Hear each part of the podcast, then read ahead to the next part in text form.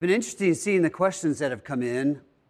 Uh, a lot of them have more theological leanings, and so I've, when I've been asking folks to participate, I have the elders and wives able to participate, and then uh, some of the other folks I've asked have suggested that they be more of the practical application, and so I want to encourage you.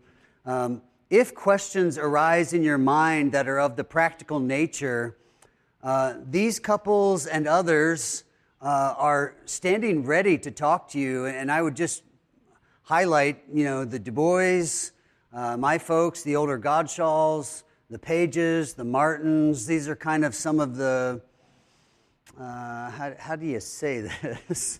seasoned, uh, well seasoned uh, parents in the congregation. So, uh, right. um, they, they may not even remember exactly what they did uh, when you ask some of your questions about uh, daily routines. But I think the wisdom that can be gleaned will be helpful. Um, but we're going to go in order with the questions, and, and I'm just going to let the elders and wives just kind of take the floor and we're just going to talk this through to give you some ideas to help you start thinking biblically and recognize that every area of parenting uh, requires this biblical foundation.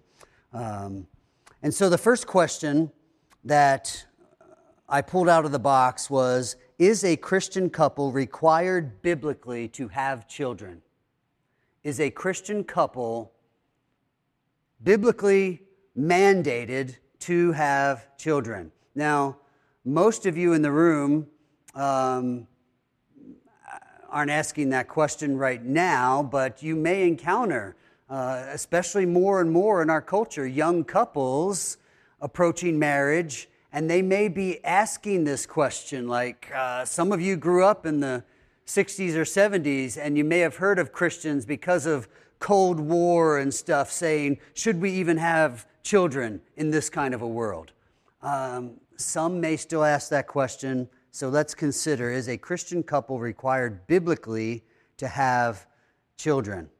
Um, and let me just say that, at least in the answers that I would have, there's some general questions and answers that come along with that question.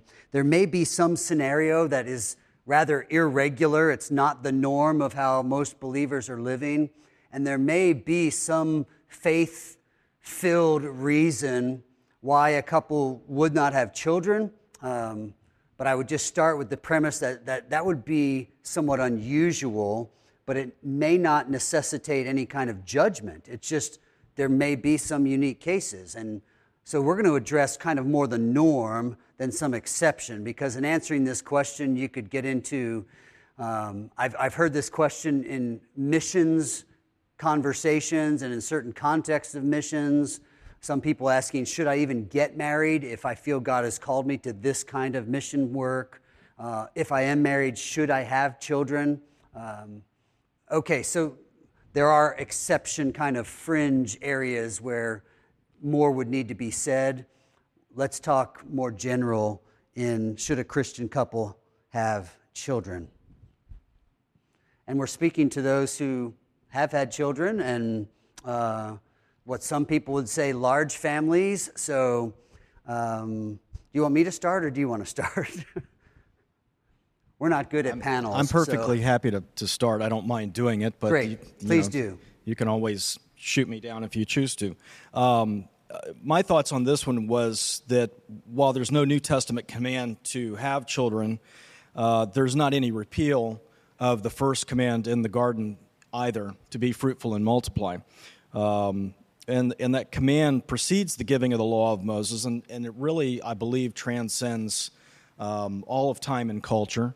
And I think for most, uh, most of Christian history, you'll find that the purpose of marriage was the precursor of the actual purpose of being fruitful and multiplying. That marriage was a means to an end. It does show Christ in the church as well, of course, um, and that, that cannot be discounted. But the purpose of the joining uh, and the union of, of becoming one was to give children a stable place and to create a place where children could be born. So, my simple answer is that if you're Christian and you're married, you need to evaluate the reason for your nuptials because it's not just for your personal pleasure. It's not just for the, the act of marriage, it's for the purpose of giving stable, nurturing places, a, a nest for young children to be brought into the kingdom of God, to be brought into the world, uh, to be brought up in the love and admonition of the Lord. And um, I would add to that um, that the Bible doesn't seem to know about a couple who has chosen not to have children, um, has made that choice. Um, when you just look through the Bible, children are viewed as a, as a blessing. Um, they're viewed as, as something that kind of is taken for granted you would want. So, um, and that having your, you know, I think this is a later question, but filling your quiver with them is a good thing. And if you're blessed with children, that's that's a blessing. Um, so, um, you know, the the question being framed, are we required to, almost makes it sound like it's you know something you're going to have to endure. Um, do we really have to have these things called kids in our marriage? You know, um, but um, the Bible views children as a blessing, not as a curse. Um, and so, I would think we would want the blessing of the Lord on our marriage in every way, which would include children. I, I, I suggest that this question raises a few other questions which have been answered. The first question would be Are children a good thing? So, if we're asking, Are we required to have children?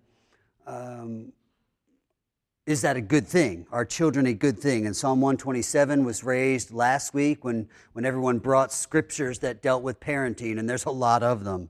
And it says, Children are this heritage or a gift from the Lord.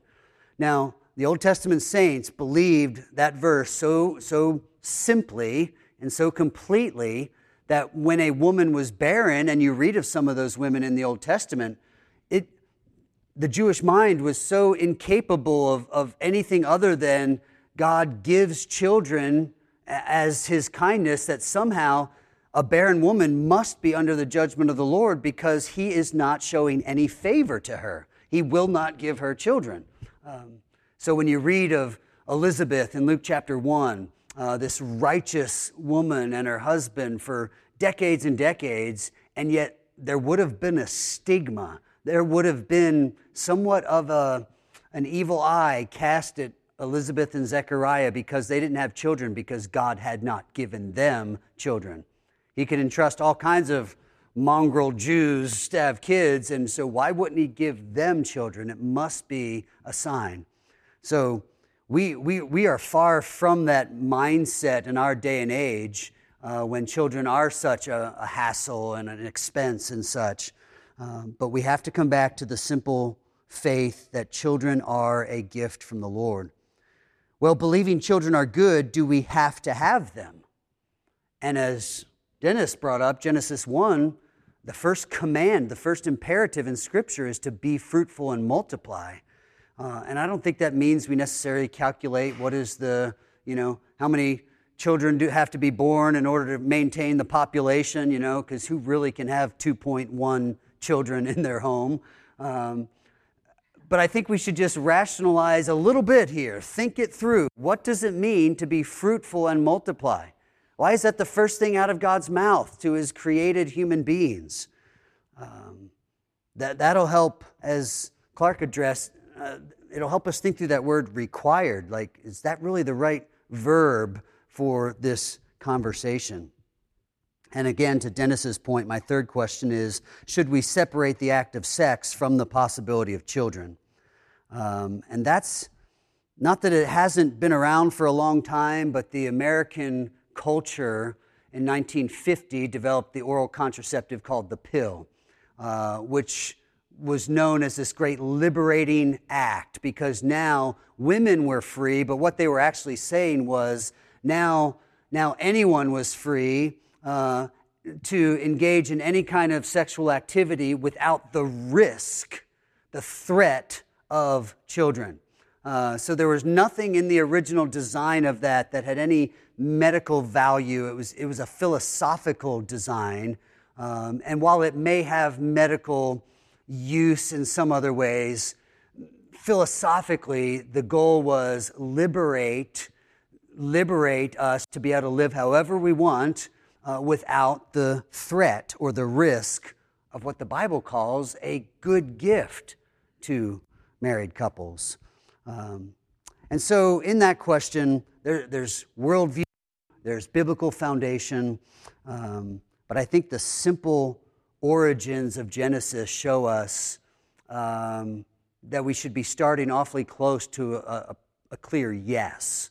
You are required to have children. Now, God is sovereign, um, and certainly there's the heartache of those who are unable to have children. Um, He's sovereign and purposeful in both fertility and barrenness.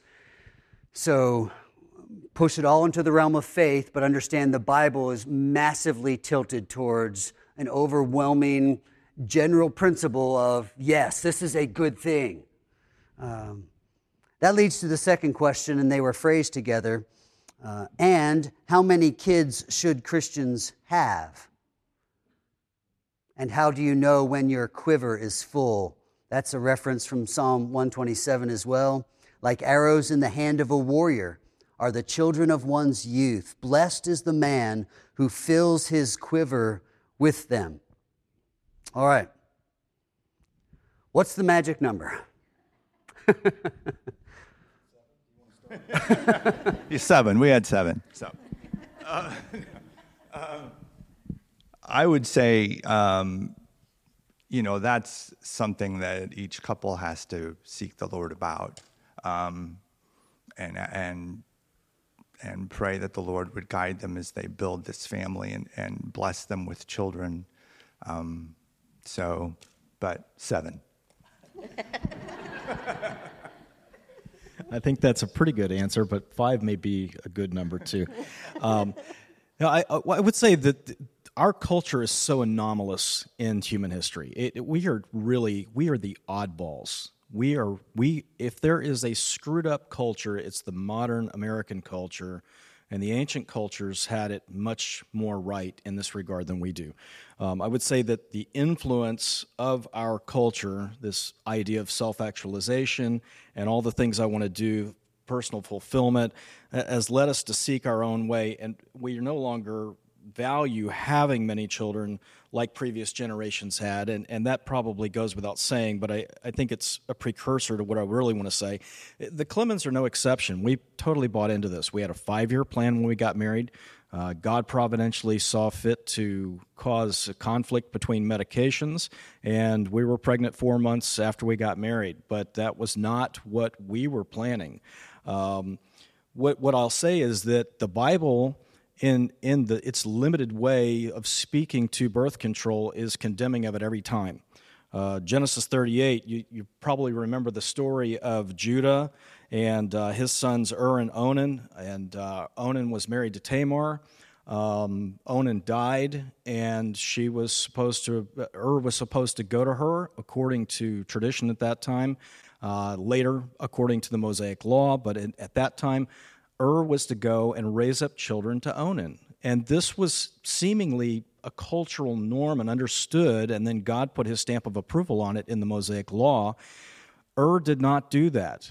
And instead, he, he practiced birth control, enjoying uh, Tamar, but not doing the right thing.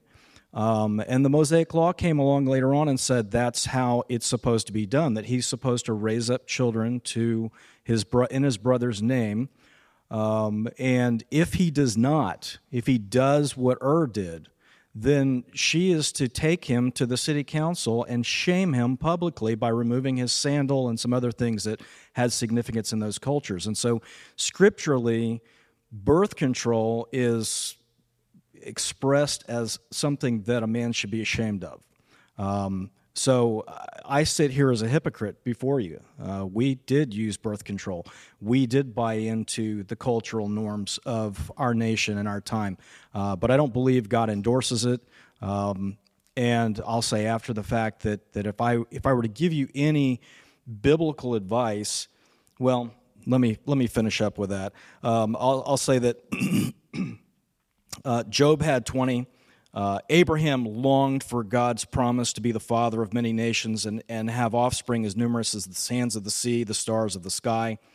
Um, closer to our time in the 17th century, Susanna Wesley was the youngest of 25 and bore 19 of her own. Um, the Guinness Book of World Records lists uh, a Russian peasant as having fathered uh, 69 children with his one wife. Um, they had uh, 16 pairs of twins, seven sets of triplets, four sets of quadruplets. 67 of them survived infancy. Um, and only in modern times have children become burdens instead of blessings. So, the, the real biblical advice I could give you is what Scripture says be fruitful and multiply um, and take seriously the, um, the, requirement of the Mosaic law that says that if a man will not raise up children to his brother's name but practices birth control, uh, he is to be shamed. So, hear the language God uses to answer the question, and it's not a number, all right? He says, fruitful and multiply in Genesis. In Psalms, he says, blessed and full. Um, so that's how God answers the question. Uh, the number's just hard to do. You know as well as I that you're not going to find the number of how many kids you should have. But we do have to be careful. Even the quiver full is a little bit of a misnomer because it's a little more active here in the language. It's somebody who is attempting to fill their quiver, uh, realizing the value. So the term full isn't intended to apply a minimal amount. Uh, if we were going by the actual literary example of a warrior and his arsenal, we would not ask how few is enough, we would ask how many is enough. Um, and a warrior might never be satisfied with enough. So, if we want to talk quiver full, we're, we're kind of borrowing the biblical language as if there is a fullness that is implied when the idea there is like, no, blessed is the one who, who is filling his quiver. Like the arrows keep coming, um, they're valuable. So, uh, quiver full, I think, often gets used as kind of like, you know, we've, you know, and you say your number, our quiver's full. And it's like, well, no, the text never implies that you reach a full point. The text is saying the warrior is actively seeking to use an increasing arsenal. Um, so it's just don't fall into that trap of thinking, well, the Bible does say your quiver can be full. It doesn't. It says you should be seeking to fill it because warriors want arrows. Uh, do you want the goodness that comes uh, to parents in marriage? Um, challenge arguments like kids are too expensive, I can't have more because each child deserves all of my attention. Uh, we want to enjoy the empty nester years. You know, when I got married at 29, I kind of had to say goodbye to the empty nester years. They're just not going to happen. I'm going to jump from active playing ball with my kids to hobbling along, you know, and uh, with a walker. That I'm just not going to keep up with them. Um, but that's okay. That, that's in God's providence. And, and too often we put all this stock in these arguments, and it's like, oh, okay, I, I understand. You know, somebody in extreme poverty might be thinking, how are we going to afford all these children? But if God gave them and they're a blessing, then let's have some confidence that He has ways to provide and call you to be a provider. So uh, I say challenge those arguments, not because finances might not weigh into your thinking or um, your capacity for parenting in some way, you know, with all these kids, you might start thinking, when is enough enough? I understand those kind of questions, um, but I just don't have a lot of biblical answers to give you other than fruitful and multiply, blessed and full, and then on the other hand, challenge arguments that don't hold water biblically. Um, so keep thinking these things through. I would say uh, pray, stay yielded, avoid selfishness. The choice has to be faith filled. but we've been asked over the years, like, how did you know to stop at six? And, and I don't have a good answer for you because it was years of just thinking and wondering, or we could say, like, wondering out loud to God, like, what do you do here? You know, in our case, the medical factors of multiple C sections, you start thinking, you know, this isn't the way God designed it. So when are we kind of pushing the limits here? And so, even in that thought, we'd think, you know, if we're going to say no more, the body can't take that, then I think we should be open to God saying, well, no, you're not done. We want you, I want you to adopt. So, we wanted to have a mindset that was open to the goodness of God and giving children but I can't deny that we were thinking through factors of uh, stuff that felt more in our control. Um, and that's why I say it, it just has to be faith filled. Um, you can ask people this question again and again. You may like their answer, you may not like it, um, but it's going to come down to your walk of faith. So uh, hopefully that helps. You've got seven, six, five to choose from, uh, and any other number that God leads you to pursue. Question number three was What advice would you give for structuring or prioritizing family worship? Um, so, maybe any definition of family worship or any recommendations for how to go about that definition. And then, if you have questions on, on this or the other questions we answered, uh, we'll take a break and try to field some of them. So, any thoughts on this idea of family worship and maybe what it looked like even for your homes, just to help with ideas. This comes up often. It's come up in small groups, I know. Uh, some of you have asked me about it. Um, maybe at the end of these couple of weeks, I'll pile up some resources on the table that you can look through. Um, but let's hear some ideas. Um, so, um, thinking about what what is family worship, so I hadn't really thought about that till you asked that question. Um, but to me, it's it is um, worshiping the Lord with your family. I mean, it, it's it. So my I guess my thoughts on it are to keep it simple. Uh, it's simply worshiping the Lord. If you are a worshiper of the Lord as a father, you, then that worship should be involving your family. It isn't just you. Um, there are times where obviously you will be spending time alone as a father, but also with the family. So, um, you know, there isn't really a, a, a, passage that says this is how you would structure your family worship time. Um, but in our home, we kept it fairly simple. We read through a passage usually. Um, throughout a month, we would read the same passage. Um, read through that passage, we would pray together, and we would sing a song together. And often we'd do the same song throughout a month. So at the end of the month, we found our children had memorized most of the passage just because of the fact we we recited it every day. We weren't like trying to make them memorize. We simply were reading this passage to them every day, reading, uh, singing a song, and we found at the end of the month they knew the song. So it was a great way for, for our kids to memorize scripture and to, to pray and sing together, to model for them how to pray.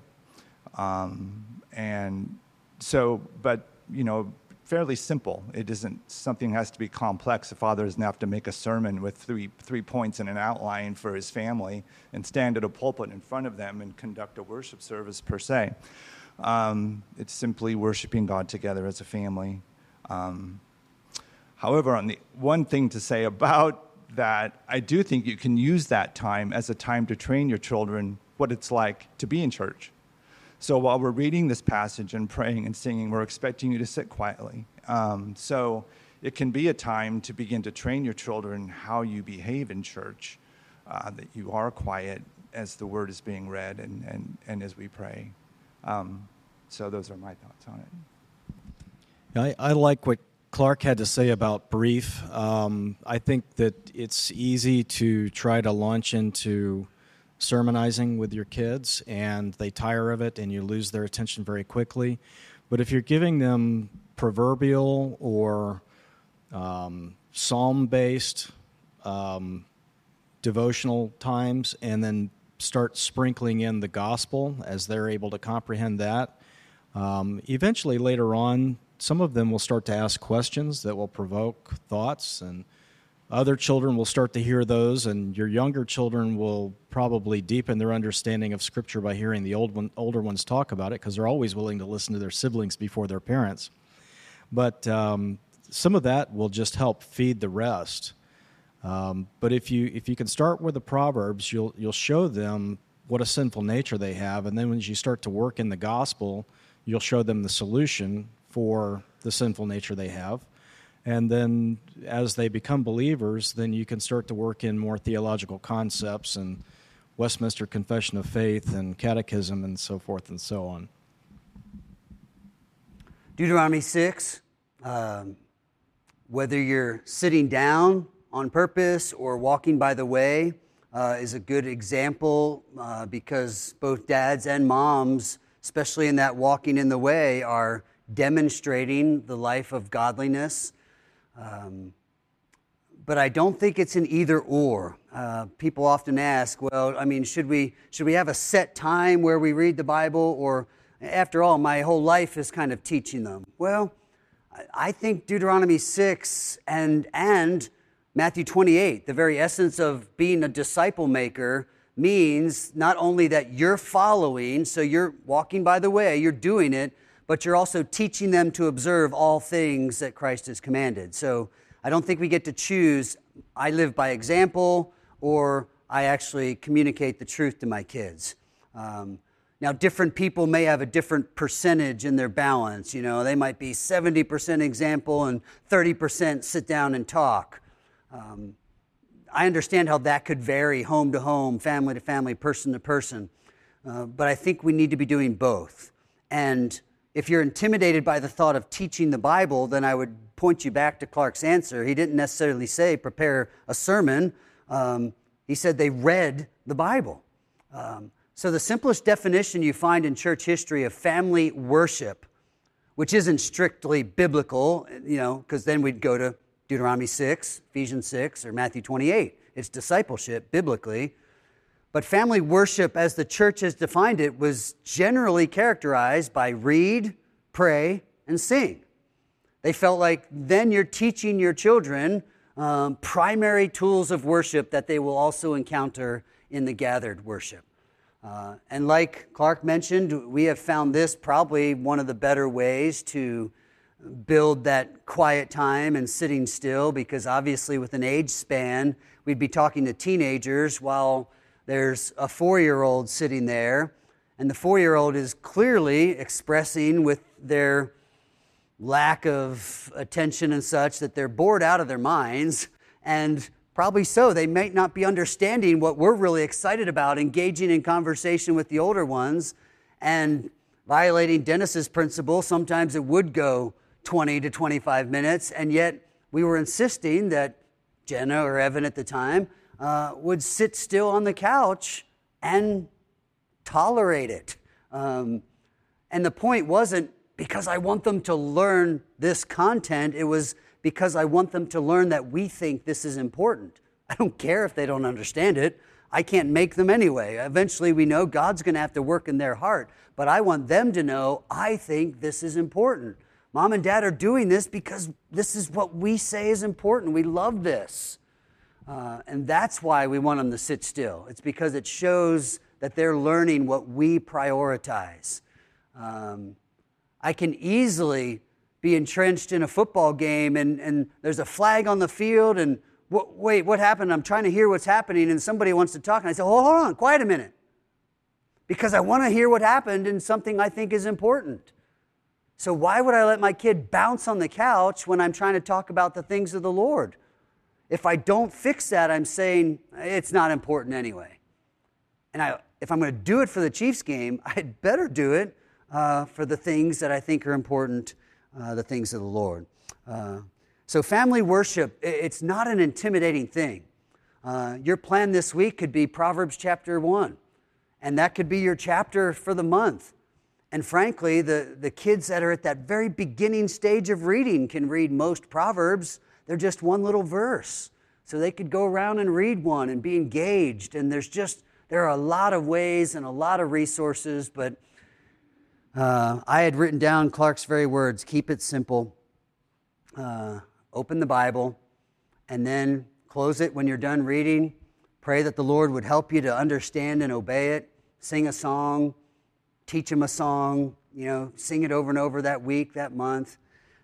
Keep it simple, folks. Um, uh, sometimes I think the complication of it, the intimidation of it, is just, it's all devil's tactics uh, to shut us down as parents from discipling our children. Uh, oh, we'll, we'll get on them when they don't yes ma'am or when they don't clean up the table and when they don't do their chores, when they don't do their homework. Um, but is that the essence of parenting? Uh, or is something about discipleship and passing on what is most important to us? If that's what discipleship is, then let's, let's be doing that. All right, question number four. What is the most important thing a father should focus on? That's a hard question, right? Pretty big question. Um, let's at least begin an answer. Oh, wait, I said I'd take any, any questions or feedback. Any questions on should we have kids, how many, and family worship? If it's about how many, we'll probably just take a vote here and let you know. Roy?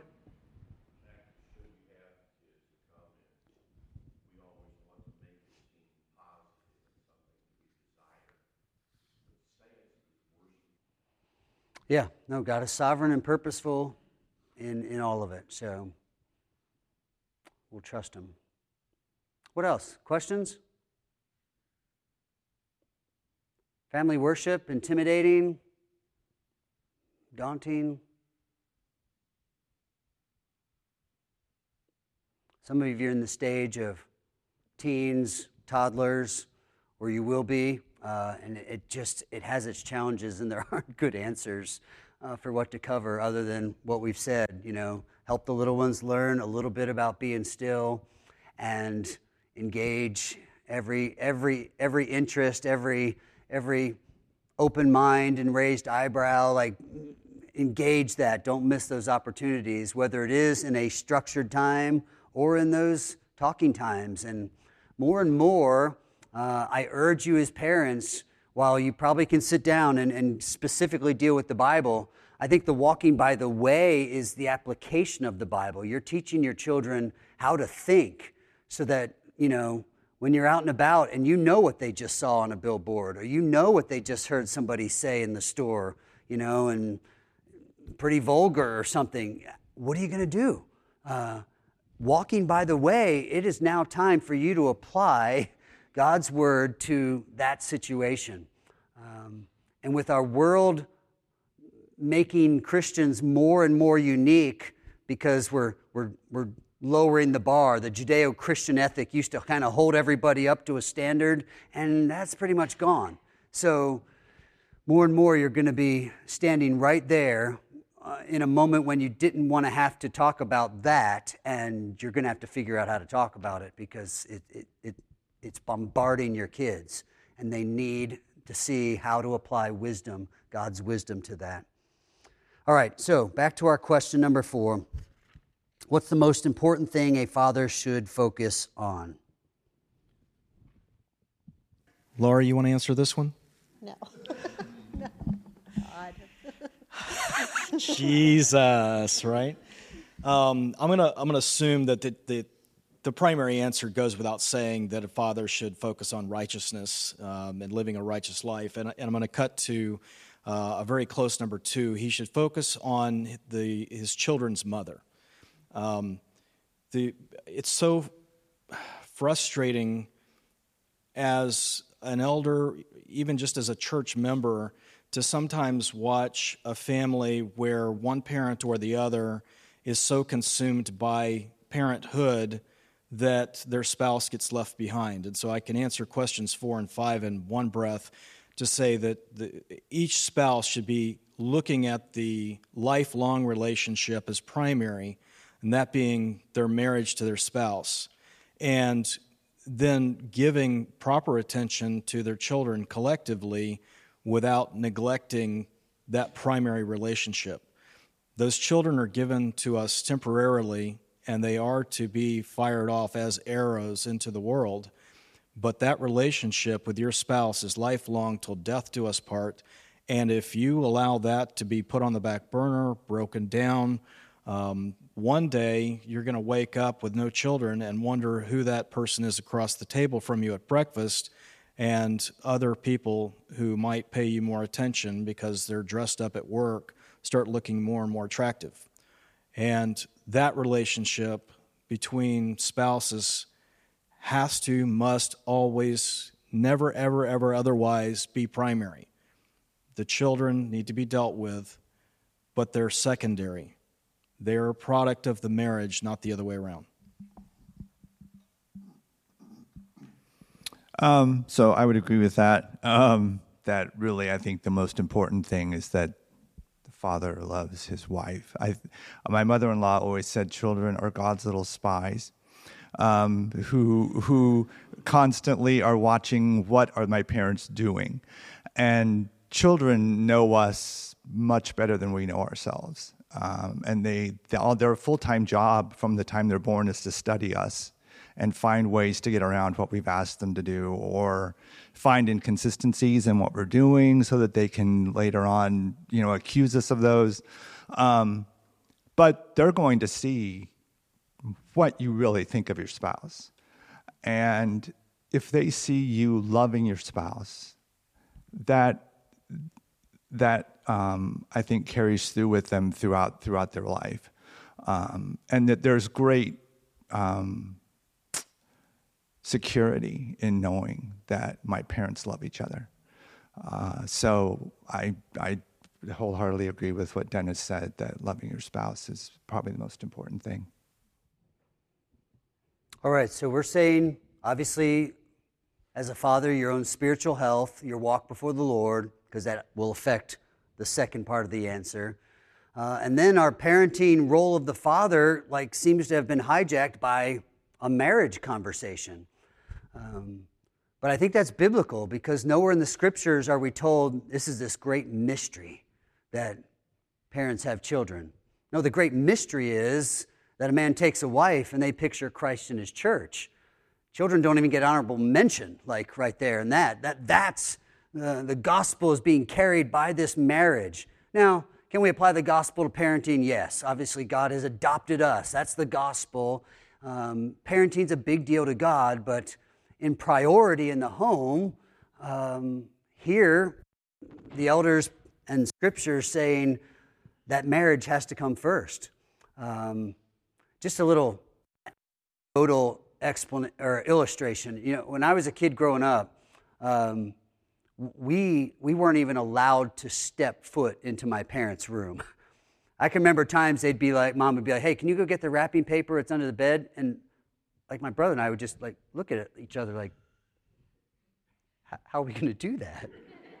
like, how do you get in there? Just a few years ago, my sister was visiting in town. She's married and has a handful of her own kids. Um, and the kids must have gone up because they're comfortable running into grandma's room. And they're in there talking to grandma on a little couch, and my sister is standing at the door looking around the corner. it was so ingrained in her, like, you don't know. That is not your place. um, so that's just an example of how I grew up, realizing, okay, I, I knew dad and mom, they're together, and the rest of us, you know, had better get on board with them or we're on our own. Um, but that's good and right. You, learned, okay, that's the anchor. That's what makes everything else work. Um, your kids know when you're not right. I remember a story when Cho was just a little kid. I don't even know if we had Claire yet. And Carrie and I were, were getting pretty heated in a conversation in the kitchen. And Jill was pounding her fork on the table, and there were all these little fork marks in it because she just felt the stress. She just knew something's not right. So, as Clark said, those little spies are watching. And, Dad, you're doing your greatest work when you're being that clear example of Christ in sacrificing yourself for your spouse. Now, in our home, again, anecdotally, uh, our decision, and I know some of you will do it other ways. Um, in our home, there was never even a conversation about, you know, whether a child would sleep in our bed.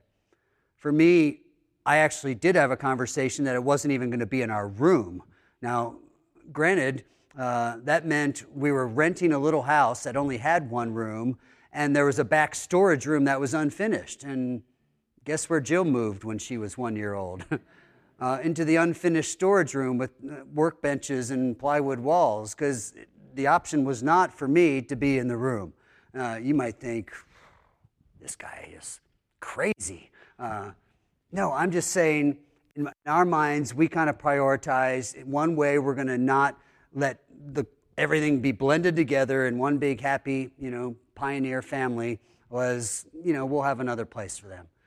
You may do that totally different. So hear me clearly. I'm just giving you an example of how we thought through that and applied it in our situation. You may apply it differently, and, that's fine. Just make sure we agree to the core principles here uh, husband and wife first, uh, then those children, uh, and, and that you'll find is nothing harmful. Uh, it's actually incredibly uh, solidifying uh, for your children. It's a, it's a place of security, as was mentioned. I would add one other thing, uh, because if this question had assumed those truths and we're asking, okay, but in, in the parenting process now, what's the role of the husband, the father? Um, I would say his role, according to Proverbs, would be to make sure that the voice of truth is being heard.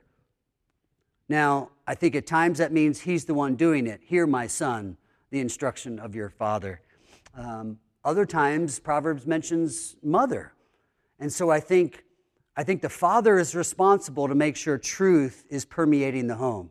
But I, I don't want you to hear that moms never speak up, um, because I think we'll see in the next question that there's a lot of times mom's the only one there to speak up, and, and rightly should. Uh, and mothers carry an enormous weight of discipleship responsibility. Um, so, dads, make sure you're leading, but I didn't want to use that word first because it becomes kind of vague. Um, by that, I mean you're making sure truth is in this home constantly. Um, so, let's bleed that into question number five what is the most important thing a mother should focus on? Now, we've kind of answered that already with the marriage. Um, you can expand on that or kind of expand on the whole answer. I think I would, I would, um, I don't mean to repeat what I said before, so hear the nuance, if you will. But if the children understand that the mother presents herself in the family like the bride of Christ does to Christ, submitting to the goals that Christ has for his church, submitting to the goals that the husband has for the family. Um, and she's leading the children in a happy, joyous support role, um, like a colonel would to a general, not like general to private. The little children are their privates. But She's not without authority. She just submits happily to what the general says we're going to do, and the general, if he's wise, is consulting with the colonel and um, making sure that they're wisely proceeding on the right path. So, if she's showing and demonstrating the children a joyous submission and a willingness to support someone that she doesn't always understand, and personally quietly behind the scenes does not always agree with. But she's demonstrating submission. She's demonstrating Christ likeness because even Christ was submissive to the will of the Father.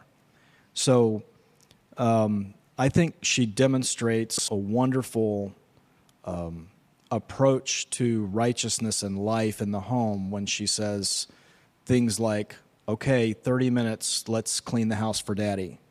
Um, I may hate cooking this meal, but I'm going to joyously pour myself into it so that uh, my husband has something to come home to. Um, you know the the motherly instincts sometimes overwhelm all those things and and moms will sometimes tend to prioritize their mommyhood over their wifehood and i think that is a source of a terrible situation in the christian church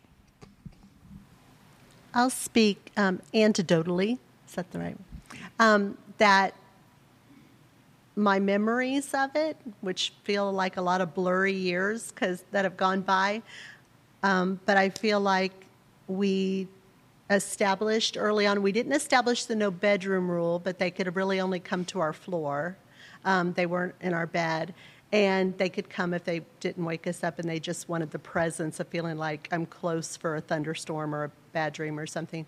Um, but we did establish this sense of God called mommy and daddy to this marriage and this marriage is a reflection of how Christ deals with us, his church. And in that, he gave us the reward and blessing of children, which we are so grateful for those gifts, but they are temporary, passing through relationships that we expect to grow up and follow and serve the Lord, and we will be on the other side. Strangers and pilgrims in this land. yes, we will be on the other side. We will still be here. And so this was our home and my relationship. I, I feel like I my striving was to honor that that first called ministry of being a wife and demonstrate that love to my husband and, and that love and respect to my children, showing my children the love and respect I had for Dennis. And I think that they it provided so many teachable opportunities about who our God is. I had so many conversations about how daddy pictures provision, protection, love, attention, availability, um, he's there, he listens to me, he cares, he takes on my burdens, he ran the vacuum, he did the diapers, he, he did whatever needed to be done. And I saw other men in our circles doing the same thing. Um, and it gave me so many teachable opportunities to, to say, this is how God is with us. And this is what daddy wants to be to his wife because it pleases God.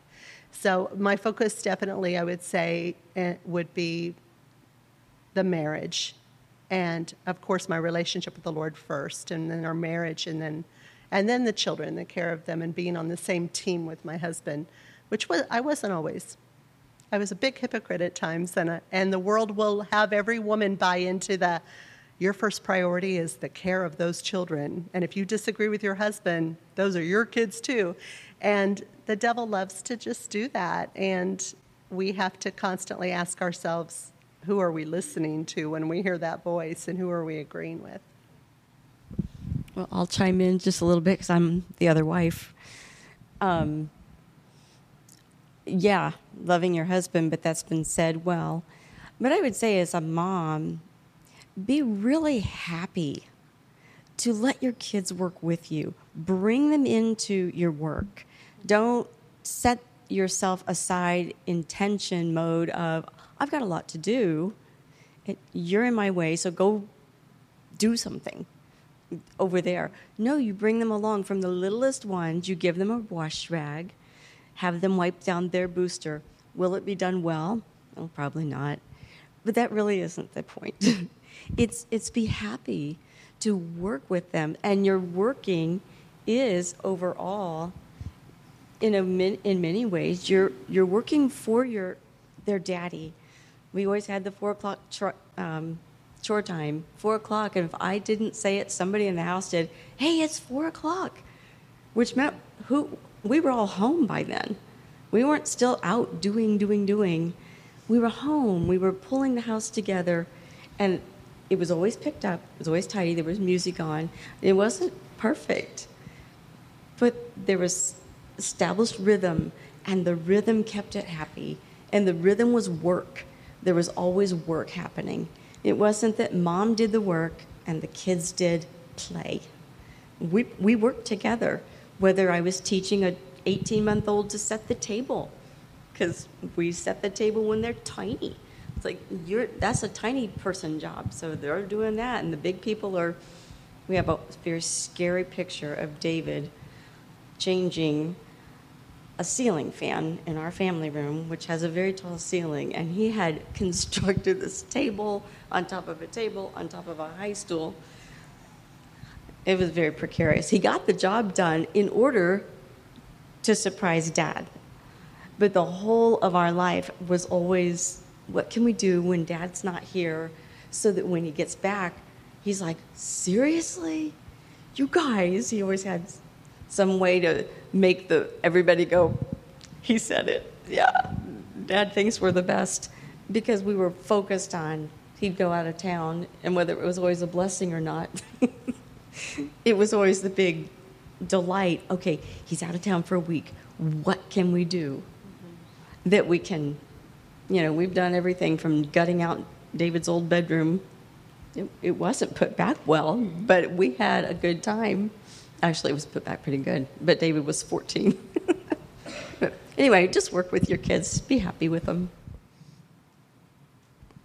Yeah, and I. Um, not much to add. Um, um, probably, I would say it's important for the husband and for the mom to talk to the dad and vice versa about the children so that you are together as you are going through this path. What, what are we wanting to see in our children's lives? How are we wanting to go about this process together um, so that mom can act while dad's gone and and not be saying, well, I know dad wants this done, but I think we should do it this way, so let's do this instead, which completely undermines everything um, that should be there in the home. Um, but just making time for the parents to speak together and, and pray together about their kids. So, same, same order spiritual walk, marriage, and let me give you three verses that I would say the woman's role should be and this is kind of vague, not biblical language, uh, a spiritual atmosphere in the daily routine of life. All right? Uh, by that I mean Proverbs 31 doesn't follow up another chapter on the virtuous man, it's only this virtuous woman emphasis. And children rise up and call mom blessed. Well, on Father's Day, all the dads are like, like, what about us? Well, I think that's instructive in some way, especially when we add it to uh, 1 Timothy chapter 2, uh, where we're told that the woman was first in deception and sin in the garden, yet she'll be vindicated or validated or saved through childbearing. And the text goes on to say, if they, the women, continue in faith and love and holiness with self control. Well, why aren't the men told that they need to manifest those things? Well, because I think with Proverbs 31, we're seeing it's the mom that's kind of demonstrating the, that daily kind of atmosphere of spiritual vibrance in the home. And then the last verse is in Titus 2, when we hear the language of older women instructing the younger, but it's on what topics? Well, the topics we've answered how to love your husband, and keep children. The question isn't always the backdoor question. Can a woman have an eBay business or can she work outside the home? And it's like, no, let's go in the front door and just ask what is the most important. And when you look at Proverbs 31, 1 Timothy 2, Titus 2, you realize more than the man in the daily kind of atmosphere of the home, that spiritual temperature is being set by mom. Uh, and God recognizes that incredible role that moms play. So, hear these answers and, then, and recognize the scripture speaks to something about home life for women that is unique. Men aren't instructed in the same way. So, we feel equal weight of responsibilities, though different, that God has given us, even in parenting. Um, study it out, and we'll tackle some more questions next time. Lord, bless your word to us. Uh, help us to weed out the rudimentary thinking of the world and its influence and keep coming back to what do the scriptures say, even about this, this matter of parenting, uh, and give us faith to believe your words, we pray in Jesus' name. Amen.